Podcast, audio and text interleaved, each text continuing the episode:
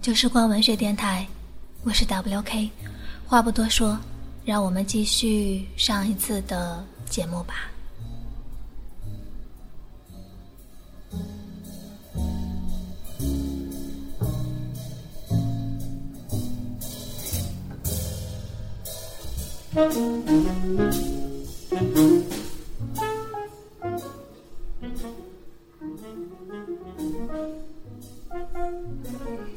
陆良站在厨房里，一边做饭，一边对我说：“苏薇，不是我说你，都生病了还吃那些没营养的泡面，让我说你什么好呢？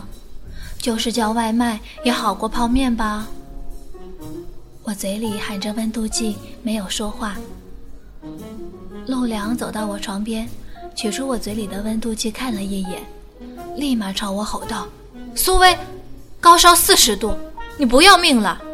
要不是我打电话给你，什么时候死都不知道。我看着陆良发脾气的样子，傻傻的笑。他一副拿我没办法的样子对我说：“等着，我去给你拿饭。”说着起身又走进厨房。我看着眼前举着勺子喂饭给我的陆良。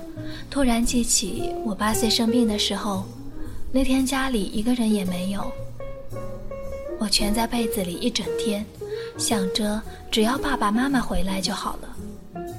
晚上的时候他们回来了，看到我发烧，只是找了退烧药扔在我床上，便不再管我。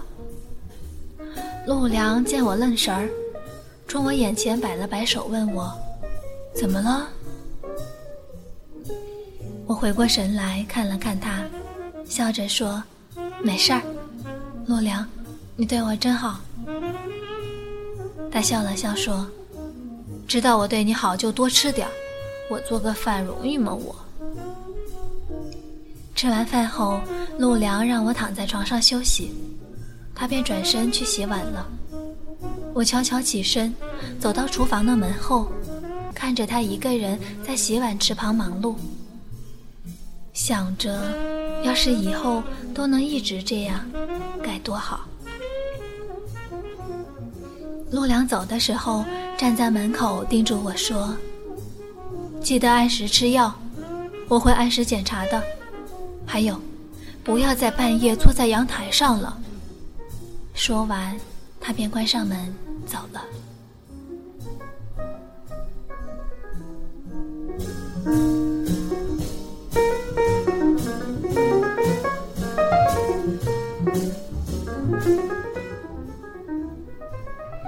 半夜的时候，我并没有听陆良的话。我坐在高高的阳台上面，双手张开。这是我八年前的那个夜里形成的习惯。电话铃声突然响了起来，来电人是陆良。我接通电话问道：“这么晚怎么还没睡啊？”电话那头的陆良带着责备的语气说道。就是因为半夜受凉才生病，还敢跑到阳台上吹冷风。我有些惊讶的问道：“你怎么知道？”对方回答说：“我现在就在你家楼下。”我低头朝楼底望去，看到陆良举着手机朝我挥了挥。我看着那点微弱的手机屏幕光，在夜里显得特别温暖。我的眼眶发红。视线有一些模糊。我说：“陆良，你对我这么好，小心以后我不放你离开。”他在那头轻声的笑了起来，说：“你就是拿棍子赶我，我也不会走。而且以后我会每天都督促你早睡。还有，最好把烟戒掉，我可不想要一个烟鬼。”嗯，好了，很晚了，快去睡觉。一个人坐那么高，很危险。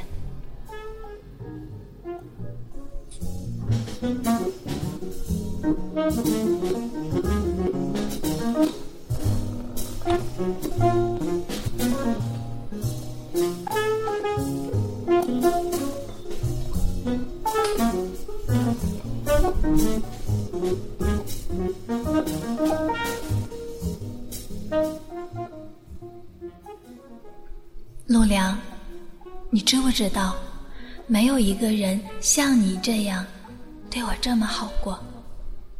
有一个。你填补了我生活中十多年来缺席的幸福，是你让我觉得有你在的地方就是光。所以，陆良，你最好不要离开我，否则我不知道我会做出什么举动来维系。这对我来说，珍贵无比的幸福。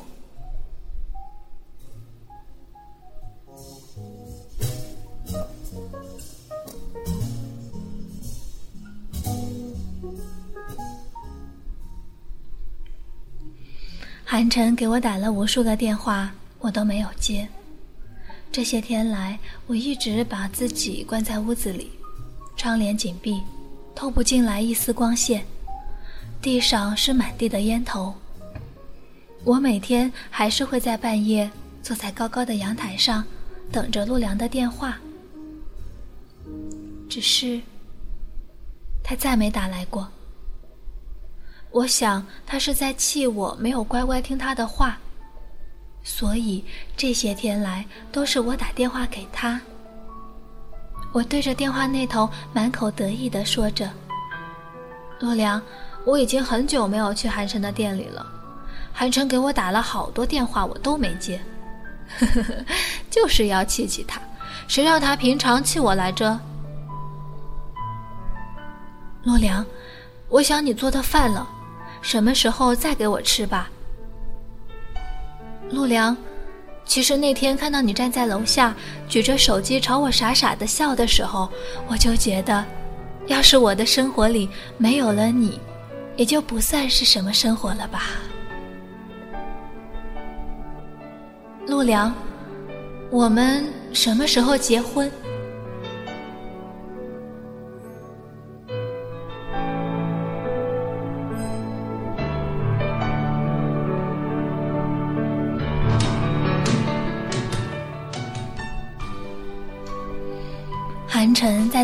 数个电话之后，终于生气了。他找来锁工，把门敲开后，便朝着我一通大骂：“苏薇，你他妈就这点出息？看看你都成什么鬼样了！”韩晨边说边把窗帘拉开。我看着怒气横生的韩晨，不解地问道：“一大早你发什么火？陆良怎么没和你一块来啊？”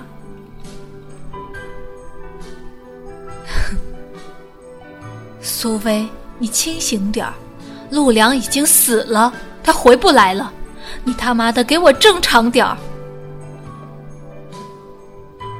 刺眼的阳光照进了屋里的每个角落，我的眼被阳光灼得有些疼，我像是被抽了气的气球一样，干瘪的顺着墙壁跌坐在地上，嘴里喃喃着。怎么可能？你胡说！他说过，就算我拿棍子赶他，他也不会离开我的。昨天我还和他讲电话来着，我问他我们什么时候结婚。你凭什么说他死了？我像个疯子一样，胡乱的踢打着韩晨，然后。韩琛甩了我一巴掌，说：“这下醒了吗？”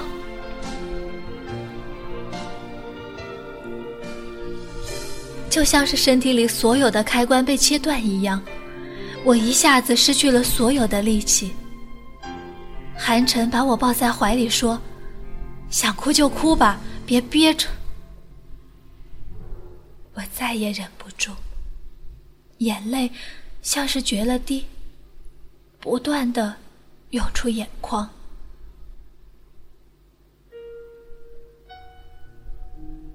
八岁的时候，我以为我的父母相爱；十一岁的时候，我以为我的眼泪流尽了；二十一岁的时候，我以为我握住了我的幸福。可是这世上不是凭一句“我以为”就可以如愿以偿的。就像现在，我知道我不过是作为被憎恨的存在。就像现在，我在韩城怀里哭得歇斯底里。就像现在，我终于承认，我以为的幸福。死掉了。命运从来不会轻易的善待一个人。我一直在想，如果那天我没有打电话给你，该多好。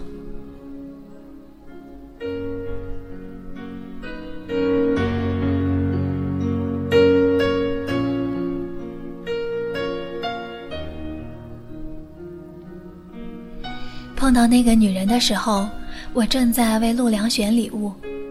几天后是她的生日，我使劲地眨了眨眼，确定自己没看错后，跟着她来到了一家咖啡店。对面的她熟练地点着指尖的烟，猛吸了一口，然后吐出淡淡的烟圈，动作柔情且妩媚。我看着眼前的这个女人，想。她还是没有变，依旧如原来一样，是那样美的女人。他磕了磕手中的烟，问道：“真巧，真没想到会在这儿又见到你。这些年过得怎么样？”我过得很好，不劳你费神。我回答说：“抛弃女儿的母亲，偶然与多年未见的女儿见面，而后流泪满面的忏悔自己当年所犯的错是有多愚蠢。这种狗血的剧情永远不会发生在我和他的身上，因为我知道，我恨他，就如他恨我一样。”继而，我又开口问道：“我一直都不明白，抛弃你的是他，不是我，而且我也是你的女儿，为什么你会这么恨我？” 他像是听到了什么好笑的笑话似的，轻笑出声：“女儿，别和我提这个词，它只会让我觉得恶心。我觉得。”野种这个词更符合一些。当年要不是那个男人强暴了我，逼我和他结婚，或许我现在会过得很幸福，而不是这个样子。你和他都是让我觉得羞辱的存在。你说，我怎么能不恨你？他话一说完，你灭了手里的烟头。转身离开，身影优雅、高贵。谁又能想到，就在刚才，这个女人口中的话如冰刀一样，在我的心脏戳开一道口子。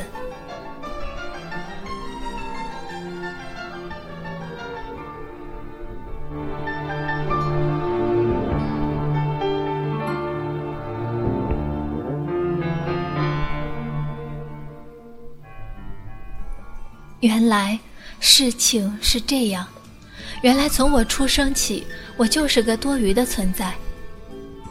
我冲出咖啡厅，在雨里跑了起来。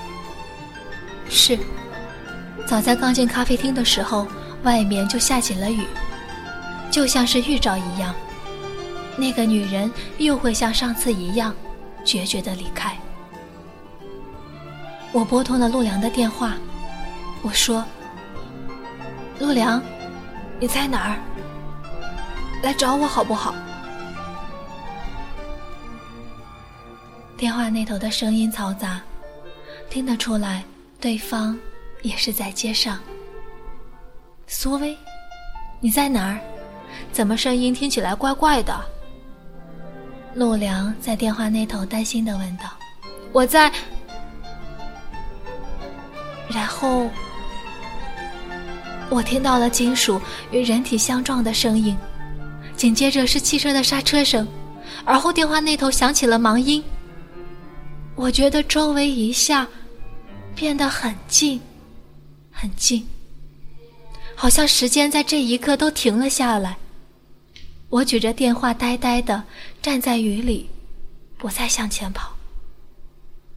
我在等陆良来找我，然后等他带我走。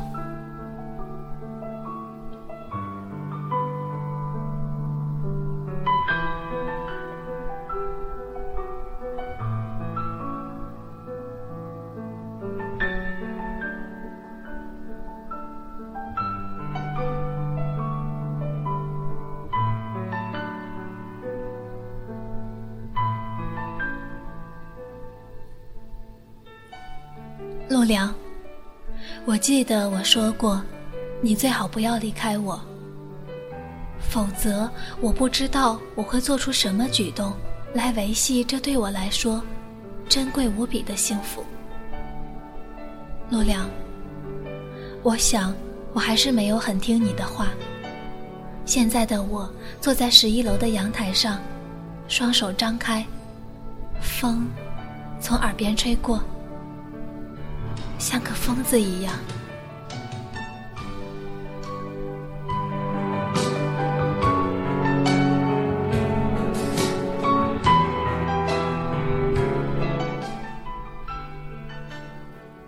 陆良。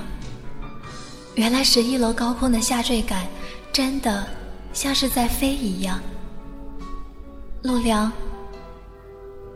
让我飞，然后。带我走。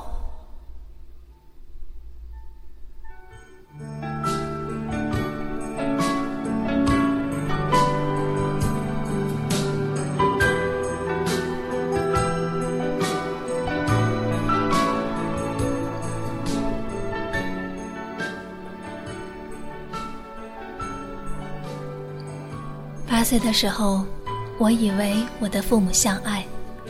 十一岁的时候，我以为我的眼泪流尽了；二十一岁的时候，我以为我握住了我的幸福。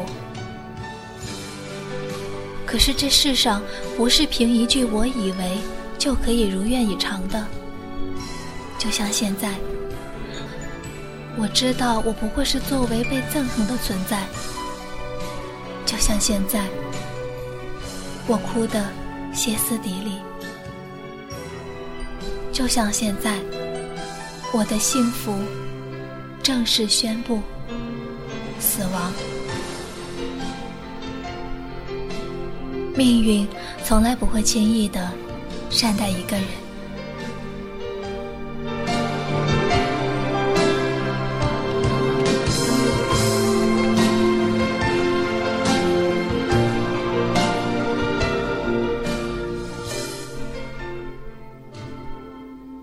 我是 WK，这里是旧时光文学电台。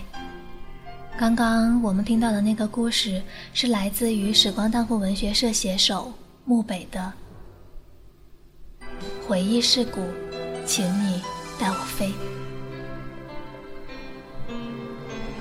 如果你喜欢我们的节目，可以加入我们的听众互动 Q 群：幺二二九零零八三幺。下期节目，再会。